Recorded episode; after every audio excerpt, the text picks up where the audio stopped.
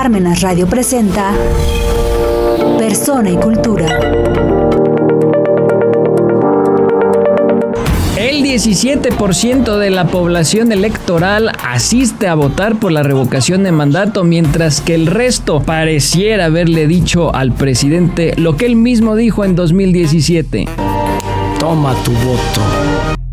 Mientras tanto, la oposición al presidente Andrés Manuel presenta un spot publicitario con la voz del presidente prometiendo en campaña que bajaría el precio de la gasolina y a renglón seguido otro en el que él mismo dice que nunca prometió nada de eso. Pero entonces todos al unísono con Pepe Aguilar le decimos al presidente Andrés Manuel. ¿O acaso todo siempre fue una mentira?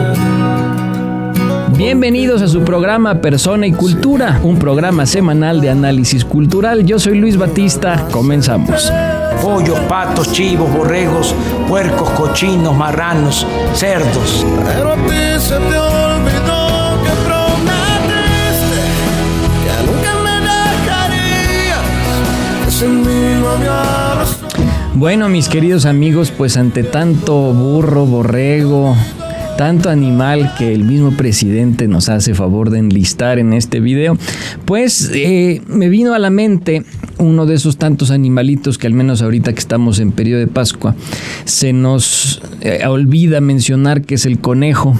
Es una época hoy, eh, la, la, semana de Pascua, bueno, los 50 días de, de, de, de la Pascua en el que pues el conejito aparece como uno de esos animales tradicionales en esta época junto con el famoso huevo de Pascua. Y en estos momentos, pues lejos de ponernos a analizar las cuestiones políticas que ya bastante bastantes análisis hay al respecto y bastantes risas, llanto nos sacan. Eh, pues me gustaría que meditáramos un poco, reflexionáramos un poco sobre lo que es este periodo pascual. Pensemos, por ejemplo, en que eh, esta serie de tradiciones tienen una raíz cultural muy muy fuerte y en ese sentido pues vale muchísimo la pena hacer una reflexión al respecto. Eh, pensemos, por ejemplo, ¿de dónde vienen estas tradiciones? ¿De dónde vienen todos estos elementos que, al menos en nuestra cultura occidental, particularmente nuestra cultura cristiana, pues nos presenta como elementos propios de esta época? Mm, quisiera centrarme sobre todo en la cuestión del huevo de Pascua, porque tiene una serie de elementos, no solamente con respecto al periodo de Pascua, sino elementos que nos pueden servir para nuestra vida personal Fíjense, hay muchos, hay muchas teorías, muchas reflexiones este, y datos históricos respecto a cómo surge esta tradición del huevo de Pascua. Eh, sobre todo en Europa es donde esto tiene una mayor eh, tradición en Estados Unidos se retoma y se comercializa más. Y aquí en México, pues no tanto, pero también México, América Latina, en algunos lugares es más o menos fuerte esta tradición.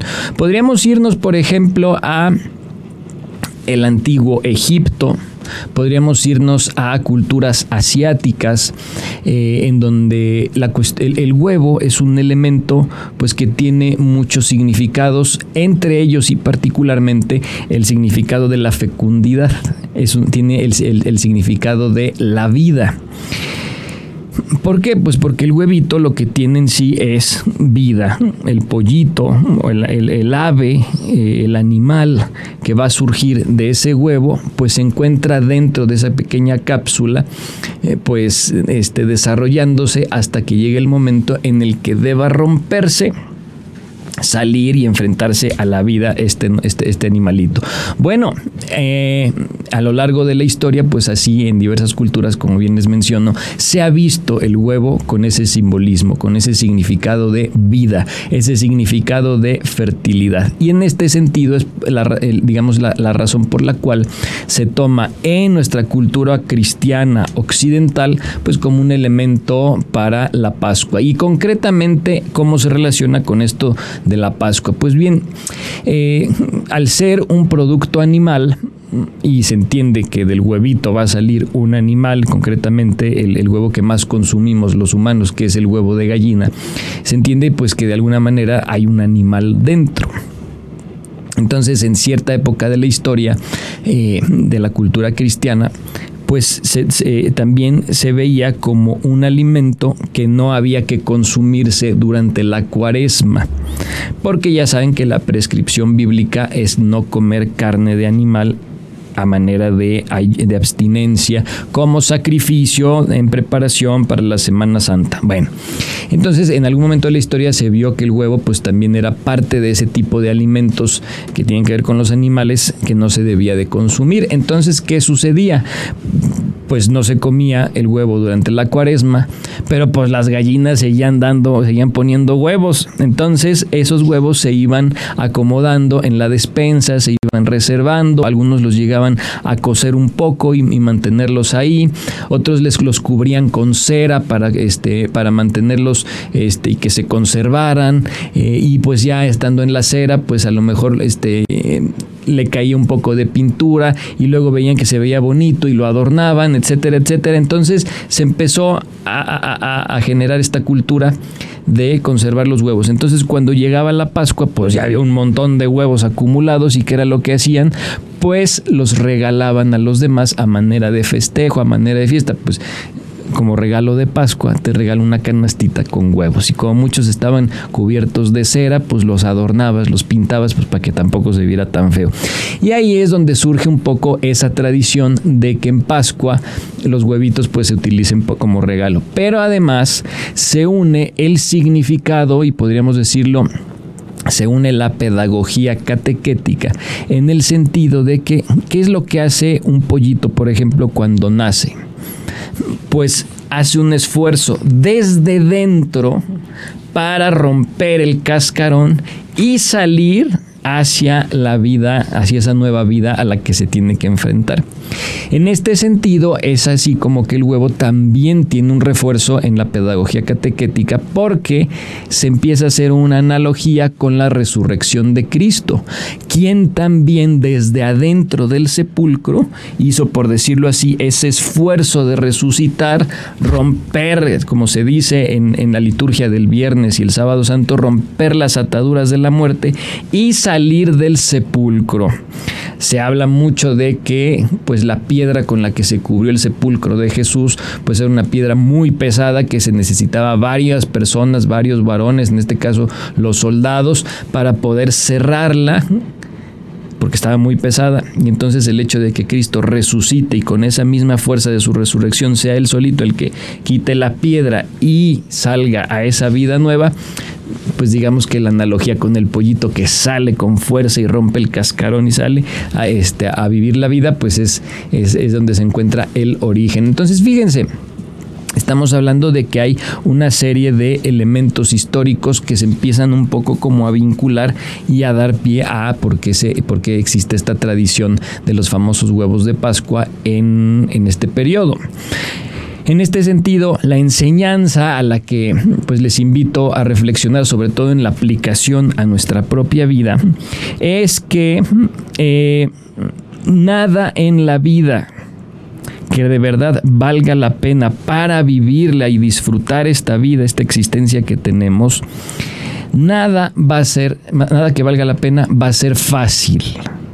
Realmente lo que nosotros de esta enseñanza, de esta analogía que acabo de mencionar, nos debe servir para aplicar a nuestra vida es que verdaderamente lo que nosotros tenemos que hacer para aprovechar al máximo la vida es hacer cosas que vengan desde nuestro interior, desde nuestra propia convicción y no tanto de imposiciones exteriores, de lo que haga la masa, los borregos, ¿verdad? El borreguismo actual Nada de lo que se nos imponga como una moda que venga, ya saben, típico modas de Estados Unidos, modas de Europa y nosotros ahí vamos como borregos a seguirla, ni mucho menos el los famosos totalitarismos, que es alguien que llegue a obligarnos a hacer algo que nosotros queramos, que nosotros no queramos.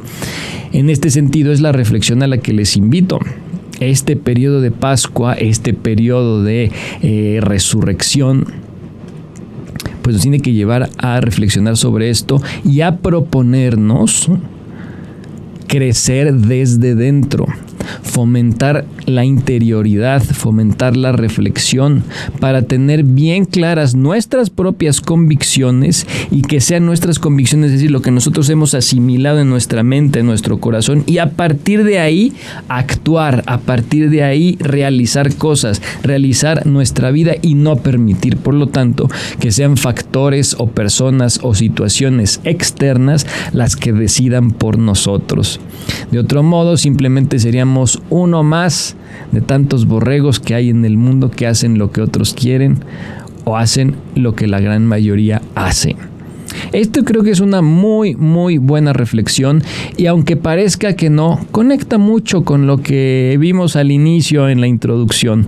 Mucho de lo que hoy vivimos o mucho de lo que nosotros hoy hacemos es precisamente porque otros que se encuentran en las alturas del gobierno tomando decisiones, simplemente lo que hacen es hacer que nosotros hagamos lo que ellos dicen y no podemos permitir eso de ninguna manera.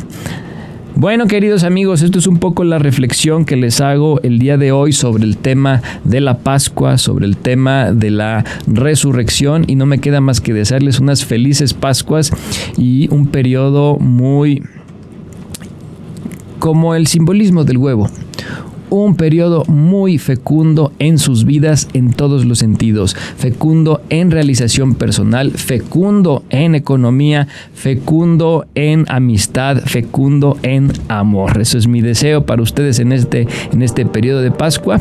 Y pues nada, queridos amigos, nos vemos el siguiente martes a las 5 de la tarde, ya lo saben, aquí en su programa Persona y Cultura.